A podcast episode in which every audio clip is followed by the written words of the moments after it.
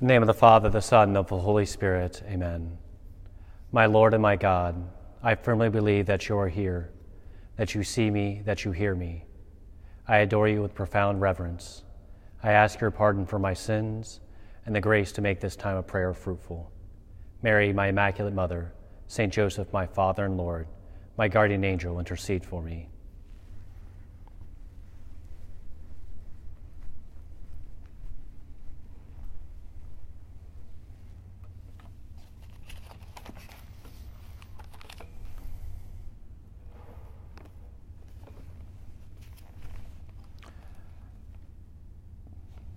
Thus says the Lord The heavens are my throne, and the earth is my footstool.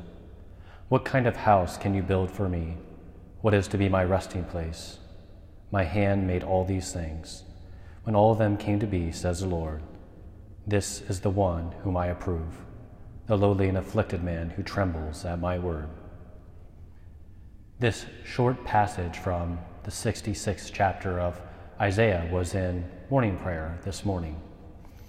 And in this passage from Isaiah, we pick up, last month we talked about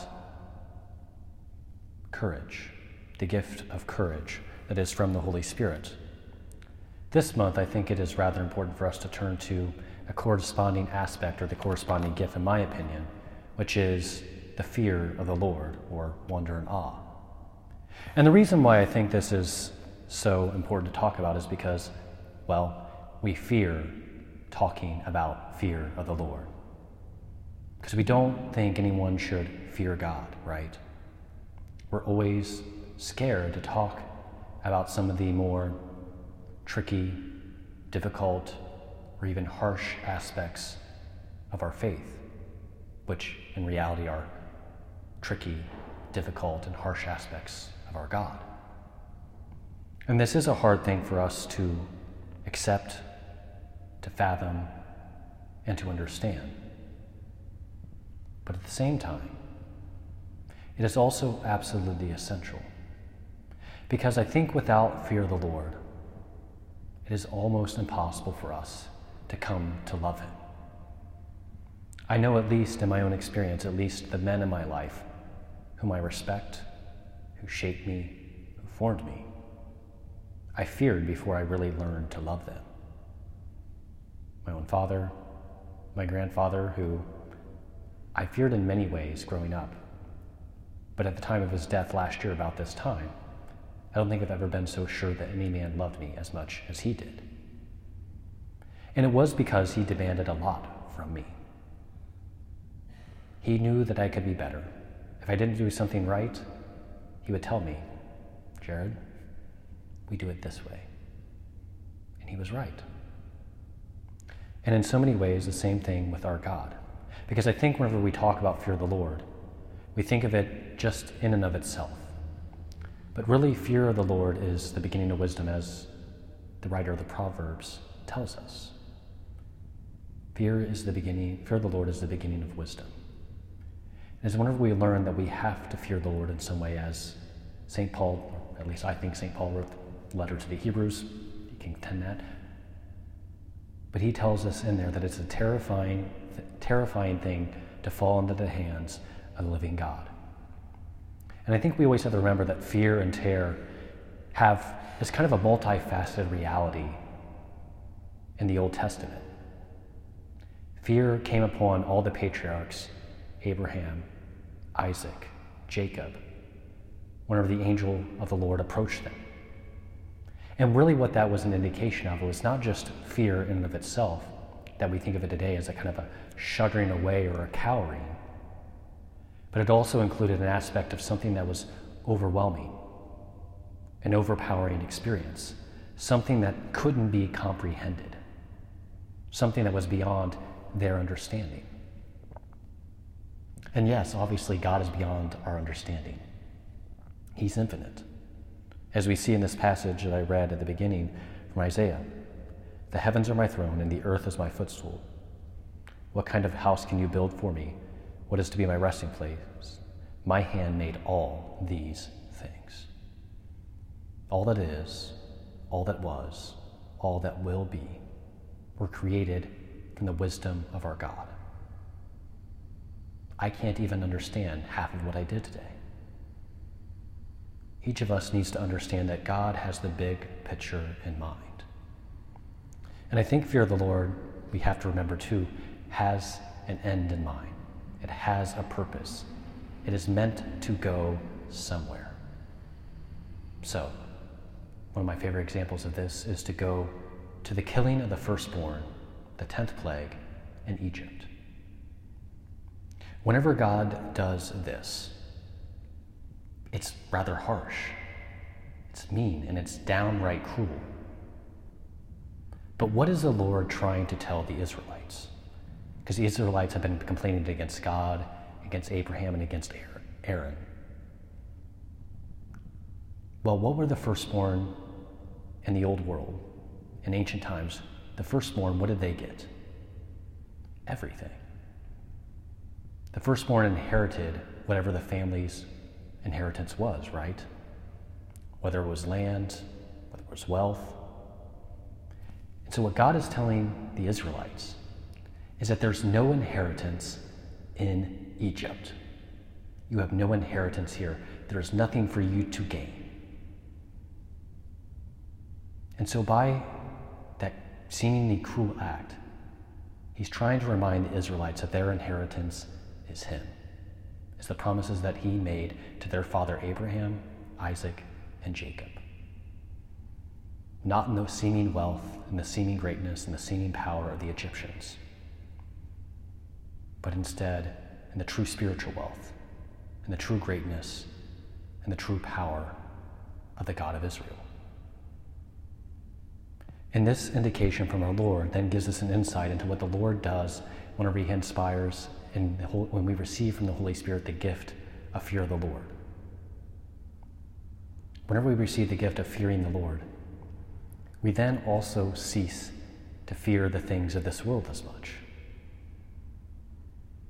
We cease to fear what the world can do to us. I don't know how many times I've talked to people who are fear speaking the truth of the Catholic faith in the workplace because of what others might think of them or maybe even more poignantly, they lose their job. I even know people who are scared to approach our Lord and receive Him in a certain way in Holy Communion because they fear what their friends may think of them. In so many ways, fear of others holds us back. And I will talk. You know, in the coming weeks, I will be talking a little bit about this example as well. But one who truly allowed fear of the Lord to transform her heart into the place of love was St. Mary Magdalene. Whenever she turned to fear the Lord, to wonder and awe before him, and turned to love of him, her fear of what the world could do to her disappeared. Look at her as before the Lord's death in Bethany, she anoints his feet with spikenard. Imagine how scandalous that had to seem to people around her. Here's this woman anointing this holy man's feet, cleansing it with her hair. And we even hear Judas whisper, Could not this perfume have given, been given for 300 denarii and given to the poor? And then there's in parentheses, it's told to us that it's not because he cared about the poor, but instead because he used to steal. You see, so often fear has ulterior motives. We fear the world, we fear what can happen to us because I might lose something, because I might be affected. But what fear of the Lord is for us is the only thing we fear is to lose Him. The only thing we fear is to not give ourselves entirely to Him. The only thing to fear is the loss of our salvation, which will never happen if we trust. And so, fear of the Lord is the beginning of wisdom. It is also the beginning of love of God. And I think that's such an important thing for us to remember. Because something that, again, is not very often talked about today is hell. And I think that's really to our detriment as a church. Because whenever we see people wayward from the church, when we see them not wanting to come back, they'll oftentimes say, Well, I don't have time. I don't like the way that that priest talked or that pastor talked. I don't like the music. Basically, they list off every other reason for going to church except for the reason why we need to turn to the Lord, which is because we need salvation. And we only need salvation if we recognize that we need something to be saved from from sin and from eternal death, which is hell, eternal separation from our God. And I'm convinced that while without reigniting a healthy, I do not want to make that all about fire and brimstone. Without a reminder that hell is a possibility, I don't think they, anyone can understand why heaven is so good, why it's so essential, and why it's not something that's just simply doled out to everybody who's not an axe murderer. But instead, heaven is gifted to us by no merit of our own, not because we're a good person but instead because we have submitted and trusted in the living God, the God of Israel, the God of Abraham, and the God of Isaac. Only whenever we trust in Jesus Christ present in the most blessed sacrament here. Unless you eat my flesh and drink my blood, you have no, no life within you. Those are rather harsh words. And so, whenever you hear somebody say, Why should I come to Mass? Don't just tell them, Otherwise, you go to hell. Otherwise, you don't have life. And that's starting, obviously, from a point of fear. But that fear becomes love. At least it should become love. But that's where it always begins, because again, to go back to our own personal experiences. A wrestling coach who was hard on me is also one of the men who I truly respect down into this day, who I realize now actually cared about me. Teachers, coaches, other adults in like youth ministry that just wanted to be my friend, dime a dozen. Didn't help me to grow. Nice people. But they didn't push me. They didn't tell me that I was called to be a saint. They didn't tell me I could be more than I was. Was those select few who cared enough to say, We expect more. You can be more. And I think we have to recapture that sense, that fear of the Lord. Not so much because we fear that we're going to let him down and he's going to withhold everything from us, because we know that we can be more, because we want to be more. And when we start from that place of fear, that also then makes room for the other fruits of the Holy Spirit love, patience, kindness. It makes the space because, again, by enacting and allowing the only fear we have is of not living in accord with what God has called us to, not trusting in Him. Whenever that's the only fear in our hearts, there's no longer fear of what our neighbor will think of us. There's no longer fear of if this happens, then I'll lose everything. There's no longer fear that the world will overcome. But instead, only a loving trust in our Heavenly Father becomes our true inheritance, our true possession. Fear of the Lord is indeed the beginning of wisdom. And I'm convinced that unless we ask for this gift ourselves, ask for the Lord to inspire a little bit of fear. Because again, to go back to the examples in the Old Testament, and we can even see Peter do this. Whenever we approach our Lord in the most holy Eucharist, how cold, how indifferent we can be. But what are Peter's first lines? Where the Lord tells him to throw his net over the side and he pulls up this great catch of fish. Depart from me, Lord, for I am a sinful man. Get away. I'm scared. It's the experience that Moses has at the burning bush. It's the experience that Abraham has, that Isaac has. To fall into the hands of the living God is a terrifying thing. Again, as we are told in Hebrews, there should be a little bit of trembling. We should recognize that what we are about to receive, what we are given in the Eucharist, Jesus Christ truly present, is something beyond our understanding, something we are not worthy of, something we can never comprehend, something which we will never, and a gift that we will never be able to reciprocate, return to Him. It is the greatest gift of this life, His presence. Same God who dwelt, and even more fully than what He dwelt in the Holy of Holies, which the Jewish people used to tie, or that the priest would actually tie a string or a rope around the ankle of the high priest in case he died at the present, in case he died from fear in the presence of God. And then nobody else wanted to go in after him, so they would just have to drag him out. We need to remember that fear of the Lord is not something dirty, not something that's archaic, but it's something that needs to be rediscovered.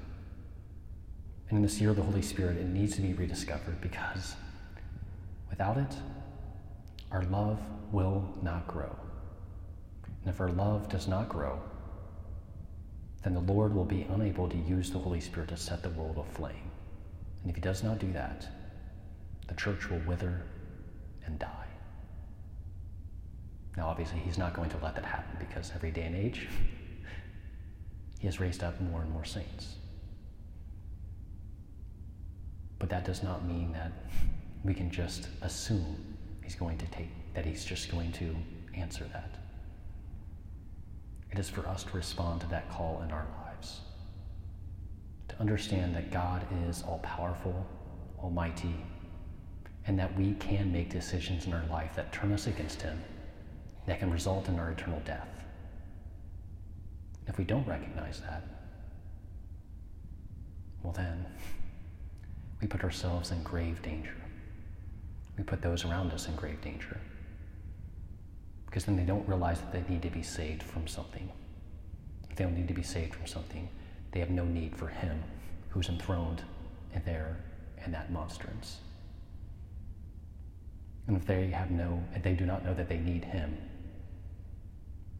the desires that are heart are going to go after the next iPhone, the next YouTube video, the next fad, the next rights movement thinking that that will finally satisfy them.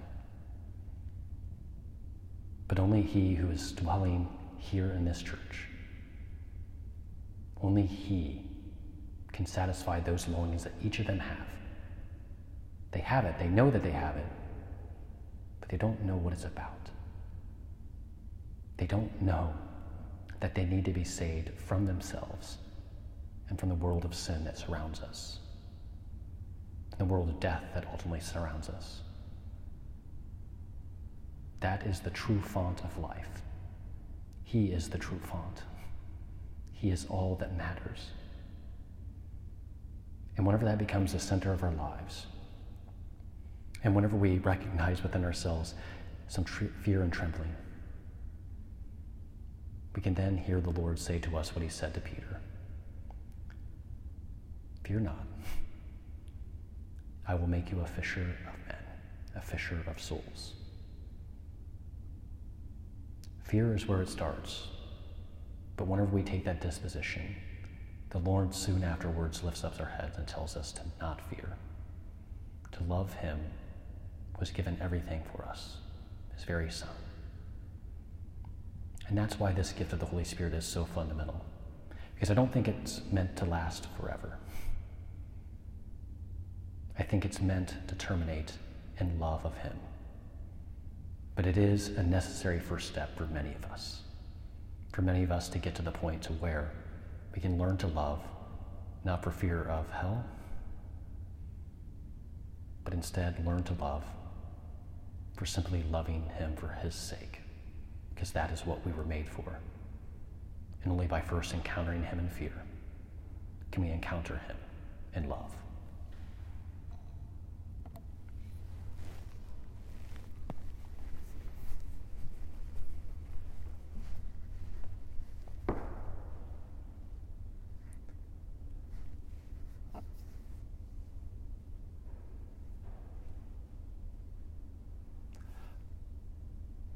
I thank you, my God, for the good resolutions, affections, and inspirations that you have communicated to me in this time of prayer.